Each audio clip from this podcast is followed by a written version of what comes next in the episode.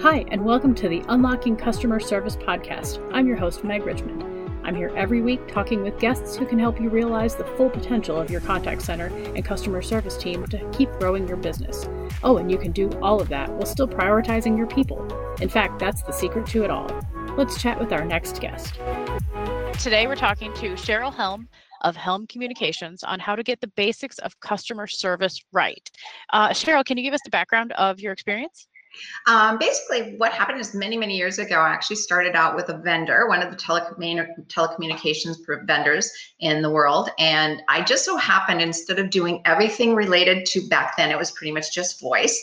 Um, I happened, the contact center environment was really starting to grow. And what was nice, it wasn't just the technologies weren't just available to big like big airliners and you know telcos it was really becoming available to what we call smb the small and medium business market and um, so all of a sudden, I just got really busy just with contact center technologies. So the joke was for a long time that Cheryl didn't realize the um, PBX, as we called it back then, could actually make an outbound call because I was so inbound customer service focused. It was mm-hmm. kind of a joke. And I've just uh, had the um, benefit really of being in this market for over 30 years now. And what's been fun is to see not only the technology changes, which are phenomenal, of course, but just the ability um, to better serve our customers if we choose to number one use those technologies better but also too to be understand that it's not just about technology it's about people and processes and we've always said that but i think it's even more important to say that now because like i said technology is just amazing what we can do. It's more cost effective. You know, it's offered in the cloud so customers can kind of test and try instead of, mm-hmm. you know, mm-hmm. dealing out literally millions of dollars. Yet we tend to think that technology is always the answer, which is not true. Mm-hmm. Uh, to start off, what are the basics of good customer service? Well, I, for me, when I look at this with my clients, first of all, it, I, I'm not going to say it depends on the industry, but you do need to understand what your business is and who your customers are, and also what your persona is. So, what I mean by that, and this is important, um, we believe in many ways that we become very casual in our interactions with our clients, which is not true. When I am dealing with law firms or doctor's offices or my insurance companies, which tend to be more formal and conservative, right? Which they are. Mm-hmm they have a different persona in the way in which they present themselves to their client. There's a certain um, way they want their CSRs to interact, certain protocols and that. Um, so the thing is, is when we talk about customer service, it's number one, knowing our company and our culture and how we are supposed to communicate and interact with our client and that's very important. So that's important for me when i'm interfacing. When i went to another company which was cosmetics and they were a lot of fun their environment was very different. And it's how did we how do we project our persona as this cosmetics company in our bricks and mortar store as we do online with our customer service? What was fun is um, we actually said to the contact center when i was working with them about bringing that persona that you have in your stores also into your contact center so um, the thing is, is first understanding the service that you're giving, the way you are interacting with your clients based on your culture, um, and then ensuring that we meet those those types of needs, but we also then meet our customer expectations, which I disagree when someone says we all expect to be Amazon or we all expect to be um, shoot. I'm just going to think what was that big shoe company? Zappos. Oh, Zappos. that big shoe company. so I don't mean to pick on Zappos, but you know, everyone's like, well, you have to have this type of customer service, and I'm going to disagree with that um, in the sense that when I interact with, let's say, my insurance company. Um, no, I don't expect you to, um, let's say, answer in 30 seconds because I know that their customer service agents, depending on the level, cost a lot more than, let's say, someone who is just overseas and is less than $5 an hour. Um, we're just, you know, it's this type of service. So, what I mean by that is that I believe that most customers have certain expectations based on who they are interacting with. So, when I contact my bank, or I contact my insurance company, I'm expecting within a reasonable amount of time when I have a query to meet a competent, effective individual. Mm-hmm. Uh, when I call about, and I hate to say it, my cable or my phone company, um, who we know have not been very good at customer service, my cellular Mhm. provider. Um, you know what? I do have different levels of expectations. So I'm just saying that we do need to know our audience and our business, and customers themselves also have different expectations depending on who they're contacting. However, our expectations for um, some type of service, either self service or efficiency, has gotten heightened. We expect more. I I think, especially Mhm. under COVID, our patience is very limited. So really good service is not there's not a baseline across the board. we do know that customers in general are becoming more adept and and do want to do more research online first or do self-service where they can great we Mhm. want to offer that as effective effectively and as efficiently as possible um, and then at the same time though is when i do need to reach a live agent um, let me meet reach someone who and this happened to me recently i was actually doing a self-service it happens to be my cellular provider chat session right which with, with a bot and i finally was so frustrated because it kept asking me stupid questions and i'm like just get me to a person i have no patience right now you've just wasted two minutes or three minutes of my time you know i kept saying csr live body right now and then it was funny because when i got to the live agent right in a chat session right Mm-hmm. um, and it was web chat. And then it was just like that person did not receive any of the previous chat from the bot. So you have to start over. Oh, was I not a happy camper? Yeah. And I felt so bad because, you know, being in customer service and doing this, I felt bad for the CSR. It was not their fault. And I said that. I said, Do you not have what I just spent two minutes typing in? Can you not peruse this so I don't have to retype it? And he is like, He said, No, I'm sorry, I don't. And I just said, you are a major corporation who I know well. You should have had that. Like, that is Mhm. nothing to pass on that extra little dialogue to that live person. Yeah. So I'm sorry, anyhow, that's what I'm getting about expectations. It's like that Mhm. is so simple. And because I know who they are, um, I expected that. Now, if I would have done it to a smaller entity who I know is not as engaged yet in technology, and maybe they're doing a really piecemeal type technology, Mhm. um, I might be more forgiving. This company, I'm not. Now, I might Yeah. be a little different customer because I've been evaluating contact centers for lo- so long. Um, but I felt bad for the rep. I think we're Mhm. oftentimes with the CSR, we are cheating them out of important information and tools that in this day and age, we're not in the 90s anymore. Like back in the 90s, yeah, we couldn't hand things off from one channel to the next as well as we can today. And I Mhm. expect you to do that now. It's the idea too that say it, we're so used to that now too when we contact a contact center and give them information we just assume it's going to the next person so when it doesn't like the expectations are again like you said we've gotten higher expectations Yeah.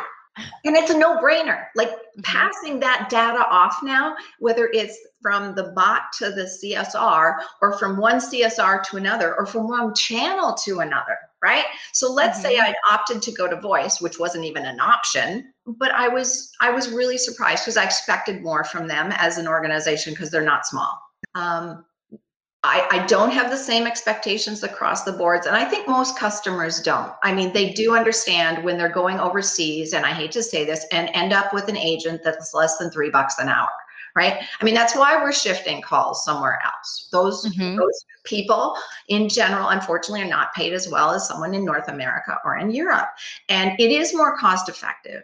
However, sometimes our service, and oftentimes more than not, our service is suffering. Now, I'm not saying there aren't good contact center agents and companies overseas. That's not true. There are. But Mhm. if you just offshore it just to make it cheap, right? You will, there will be suffrage oftentimes in the quality and the um, experience for the customer. Not always, but I'd say from what I'm experiencing, a lot of my customers are rethinking that strategy and bringing certain contacts, not all, but certain contacts back, quote unquote, onshore or to Mhm. a little bit higher, uh, more costly interaction. But in the end, I keep going back to is um, depending on how much cu- that customer is worth to you. Okay, so I'm thinking insurance. Um, Mhm. that's you know that can be a high dollar value customer versus maybe mobile Yeah. mobility it's not they're realizing that it costs more as we've always known to acquire new customers than it is to um, keep what you have. So again, it's learning to where do we know we have to ensure we're offering to you know a certain client type better kid glove service because we know mm-hmm. their value. Yeah, and it's all about that investment, right? Whether we do we invest in the people or the technology. Um, so, what are what are our risks here in this investment? It sounds like if you're not listening to your agents, if you're not listening to your customers, you could really put your money in the completely wrong place. Right. And too often, and I'm going to be fair, I always say, and I do love all the vendors I work with, to be honest. I think they're most really pretty good, decent, you know, companies. Um, but oftentimes, again, they're selling bells and whistles. And mm-hmm. my point is, is, is in my experience, especially lately, we do have to look at better self-service and technology. Oftentimes, though, we go back to that triangle, you know, people, processes, technology. I mean, this has been forever our triangle, right? And literally, mm-hmm. it is a triangle because all three are important. But as vendors, they're there to sell boxes and they're there to sell technology or licenses. So oftentimes we're focusing, we're it's like the little squirrel from what movie was that? Ice Age, you know, chasing oh, the, yeah. Yeah, yeah. Here's this next little thing, you know, here's this next little thing. And it's like we're mm-hmm. forgetting some of our basics. Um, and that could be education of our employees, what motivates them, how do I retain my good employees, how do mm-hmm. I make sure, because a, contact center rep, depending on what you're doing, again, insurance agents, I'm just using that as an example because they are highly trained. They usually, again, um, they're getting commissions, whatever. So they're more highly paid. However, that being said, we still have to understand how long do I expect a CSR to be in that position reasonably. In a mm-hmm. lot of organizations, they see bringing their CSR in at a certain level and then hopefully engaging them and moving them somewhere else within the organization so you don't lose all that education and training. The point is though, when I work with a contact center, I always say, you know, how long does it does it take us to educate and train that individual and get them up to speed? Insurance mm-hmm. tends to be longer. So, what tools can we provide to them to shorten some of that? Whether it's through better education, better techniques, better um, screen pops, knowledge bases, whatever. We try and facilitate so that education and training might not be nine months because if mm-hmm. we can provide some of the tools and technologies it can shorten that ramp up time as i say. We're not making dumb people but we're just providing technology that will better enable them to handle that query when it comes to them as a person. Just like handing off the data so that poor person could say can you wait a minute cheryl as i read what you did right? Because we know hand yes. the conversation off so they can quickly peruse it you know refer to it. Yeah so I'm kind of blabbing on a little bit about there, but I just think that we undervalue oftentimes in a contact center our people. And I think it's it's shown more so in the transition to COVID. Now, this is going to sound mm-hmm. interesting, but one of the things about transitioning to, let's say, a work from home environment was managers and upper corporate people always worried about, well, how do I know the person is being productive at home? Right? Mm-hmm. And I always laugh because I'm like, hey, I don't have to worry about that in contact center because we measure literally everything. Right? Yep, yep. Yeah. So the point is, is whether they're working at home or in the office, I know what they're doing.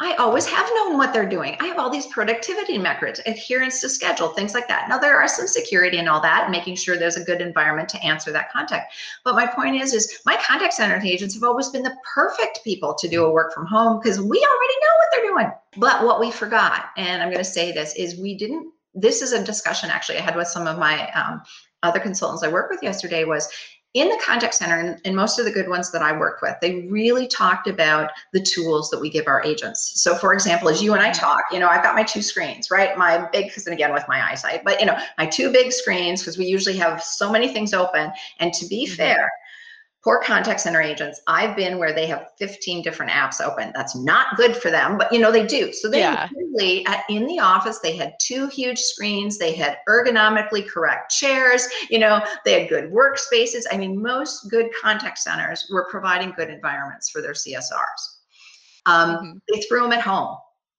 And then they forgot oh my gosh i didn't have a good headset oh my gosh, what happened to that ergonomically correct keyboard? Oh, you mean you yeah. just a laptop home? No second screen? Yep. And you expected their productivity to be the same? Are you kidding me? Right? And and and and then the lack of supporting their reps from an IT perspective. Mm-hmm. So, um, and and again, what I'm saying, and I have to laugh just a bit as I ramble on here, is, you know, the first month or two, I kind of forgave a few of my contact centers because we know it was a little, you know, and it was all of a sudden everyone's working from home. Mm-hmm. What I was surprised about is they didn't prioritize their contact center people over everyone else in the organization because Yeah. that's who our customers were trying to contact. So our IT, our all our resources should have gone to our contact center at reps to make sure we could emulate as best we could from their home that same working environment so they could try and be as productive as they were in the office. hmm We actually have had uh, a couple of other podcast guests talk about too what what COVID did for contact centers. And again, you have to recognize your investment in the people and their setup, which may actually end up being cheaper in the long run because you get people who are more flexible. Um, you get better coverage on your times because people have, if you're at home, you don't have a commute. Like it seems like it's it's been a positive change for enabling more people to work and be happier in the work they do. Well, and that's one thing I always talked about years ago. I mean, we've had the capability to work from home for, oh gosh, forever, right? And my, I kept saying, back even before we got thrown all work from home, I kept saying, guys, the contact center is the perfect place to test this out, right? And I said, what's even better is let's say, you know, um, you and I wake up one day and we're not feeling that well. Well, the thing is, if you do have to commute an hour into Toronto, that's where I'm at, or some of my reps, 45 minutes, and then you, you know, have to do all this stuff. It's like, ugh, you know, usually you just call in sick, right? Mhm. Well, think of it if you're doing a work from home environment, you could say, okay, you could contact your supervisor and say, look, I'm not feeling the great, but I think I can log in for a few hours and test it out.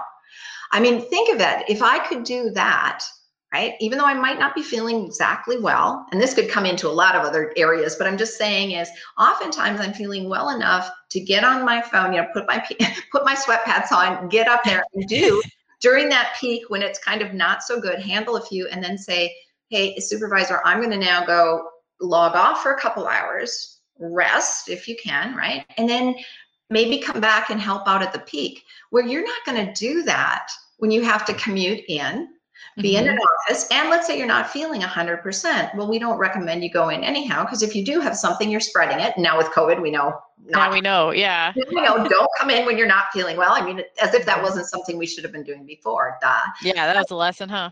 But the key thing is, is the technology has been there and it's enabling that flexibility. And I think when I went back to it, because I always said work from home was a privilege. I did say that because we know some people are just not meant to be necessarily as productive from home as they are in the office. It just depends on your persona and everything. hmm And that's it goes back to the people and processes again, right? Where we talk about it, it- talk about it with them. What works? You know, if we've got an, an agent who's very, very good at their job but needs more flexibility, it makes more sense to flex for them than to try to find another one, right? Right. And, and think of it this way um, as our labor pool, we struggled a lot in our contact center environment. And I kept saying, you know, those people that decide they don't want to be full time, or maybe they only want to work during the summer or during peaks, there are people that are retiring that we could literally latch onto that Mhm. still would love to do it a few hours a day or a few months out of the day. So think of it this way my retail clients, normally they have 90 um, FTEs from uh, January till about August. When September hits, they literally jump to 400. So they work with an outsourced partner, but that's quite a jump, right? So we Mhm. started talking about, you know, when your busy season is going to be, why not reach out to some of those people that have transitioned to maybe a different lifestyle? But they Mhm. still wouldn't mind that extra, and it doesn't matter where they are. They could be in Mexico now on their holidays, you know. They, the technology allows us literally to work from anywhere and you can tap into a resources that we haven't thought about Mm-hmm. And that so that's a way that you can your investment creates a better experience for everybody because if you invest in the technologies to let people work anywhere, then it's improvements all across the board. and, and like you said it's investing in your people too it's being um, what we've always said is be cognizant of what your employees require. Employee engagement is a big thing. And I know with um, Sharpen, you've actually gone through and shown all those metrics of employee mm-hmm. engagement, you know, employee satisfaction to the customer experience. There is a relationship. If I like the organization that I'm working with and the people that I'm working with, even if I'm remote, if I'm engaged in some way with that group, I actually produce better results because I'm just mm-hmm. overall happy with what I'm doing. So it sounds like like of all the all the investments you could make, getting this remote technology or keep making your agents flexible, being able to work from anywhere is is that would you say that's one of the best uh, investments a company could make? I think it is. I think it is having not only the technology, but making sure you've you've supported that process, right? So again, we do talk about um, I could work from anywhere. The thing is though, as a contact center rep, I'm usually going to be on contact after contact for quite a, you know, few hours of my shift and making sure that that employee has ergonomically correct chairs. This is where we get into a lot of how am I going to supply that? How am I going to make sure that I supply him or her with the correct headset that works for them? Or if something breaks, how quickly do we enable that? So, uh, again, those are things that as an organization, we just have to start thinking, well, not have to, we need to think about it, have it in place and so we can make sure we can have our employees be fully functional and also when it comes to IT I mean, yeah, a lot of us are learning about our routers. I didn't want to learn about my router either. I'm great on lots of other applications, but you know, I really don't like dealing with my router and all this stuff. But I mean, just saying things like that is is we have we expected a lot from them when we literally threw them at home. Mm-hmm. And I think we have a lot of lessons learned. I know you've had other individuals you've talked to.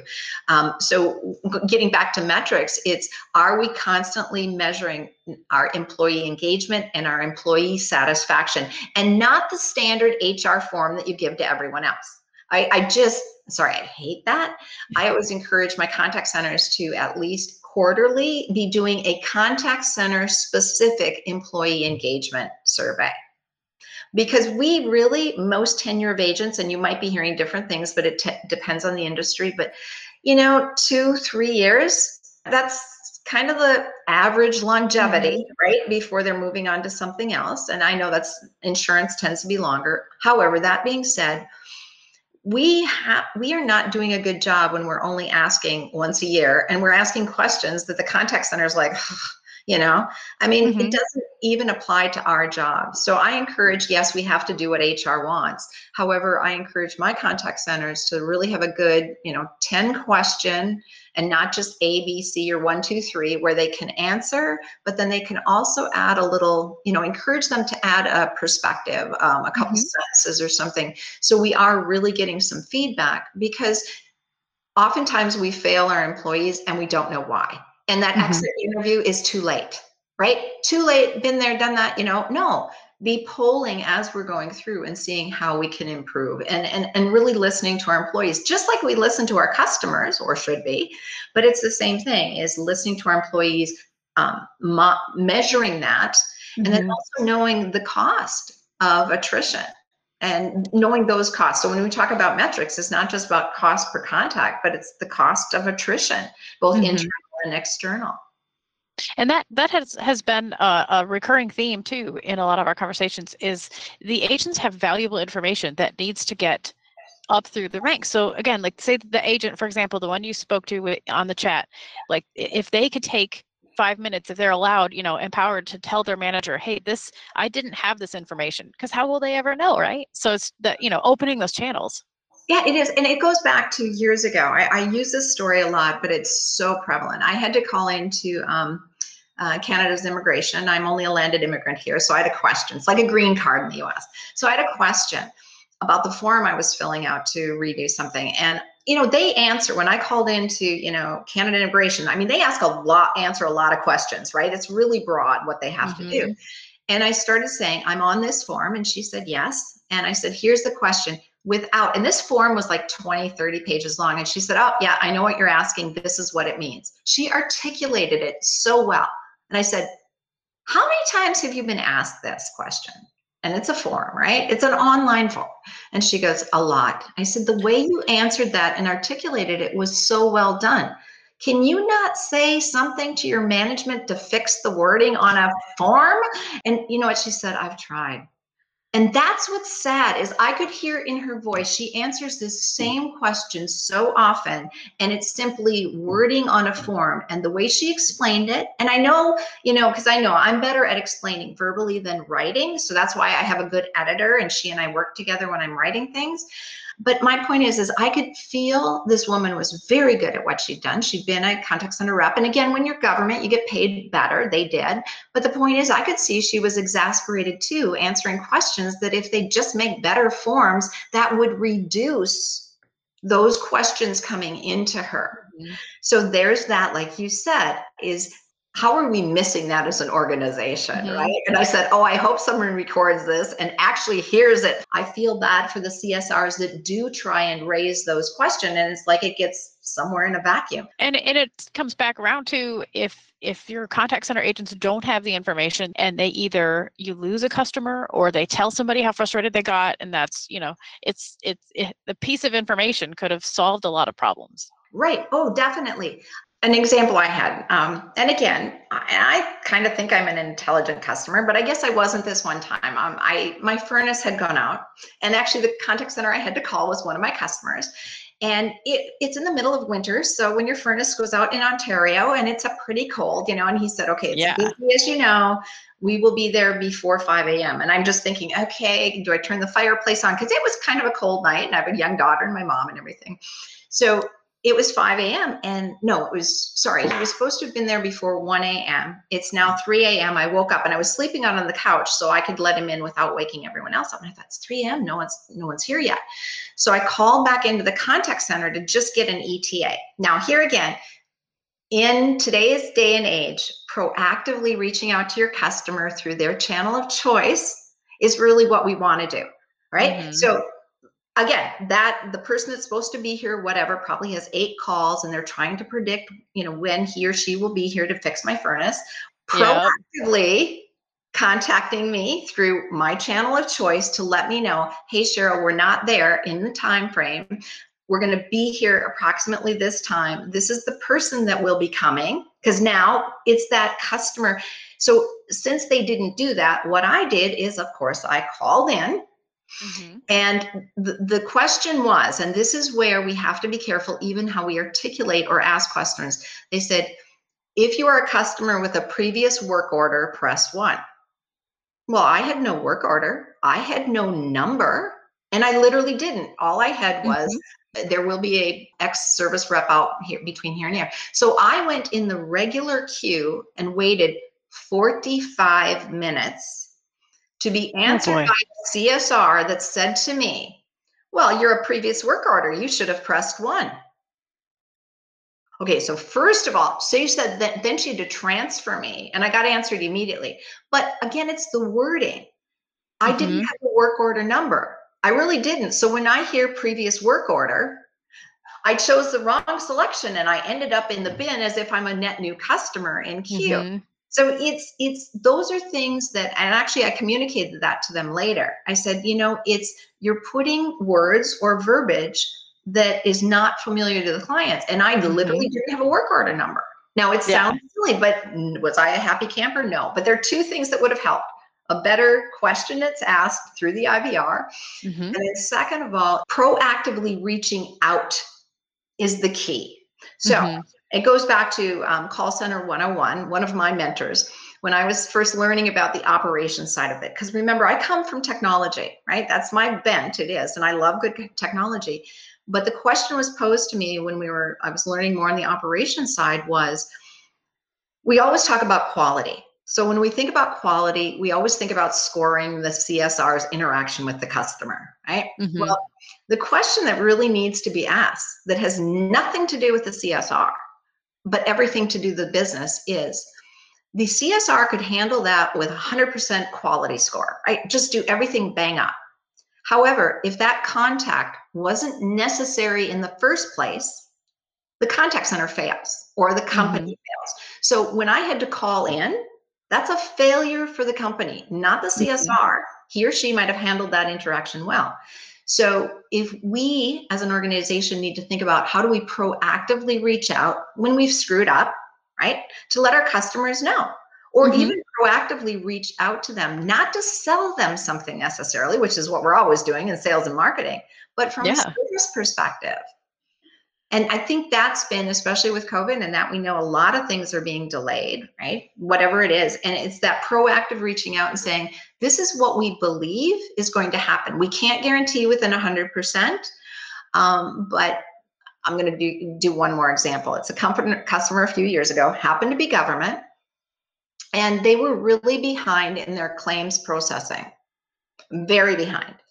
Now, some brilliant person decided to just not say how far behind they were from an optics perspective. And I'm like, if you know it's going to be 30 days and not two, yeah, on average, why aren't you at least attempting? And it was like, well, we can't guarantee. Well, excuse me, you're going to have someone contacting you every day. So I think, again, companies fail oftentimes because they're not being I, I hate the word transparent, but they're just they're not necessarily trying to hide things, but sometimes it's like, oh my gosh, it's so bad, right? Let's not even pretend it's there. Yeah. Yes.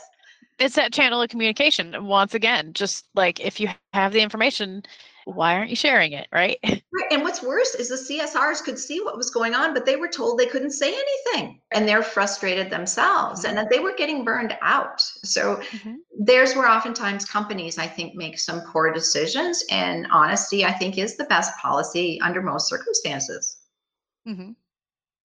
So uh, today we've talked a lot about investments, and this seems like another place you could invest uh, in your people, your time, your processes. But what would be the biggest piece of advice you have for leaders who are thinking about investing in customer service improvements this year?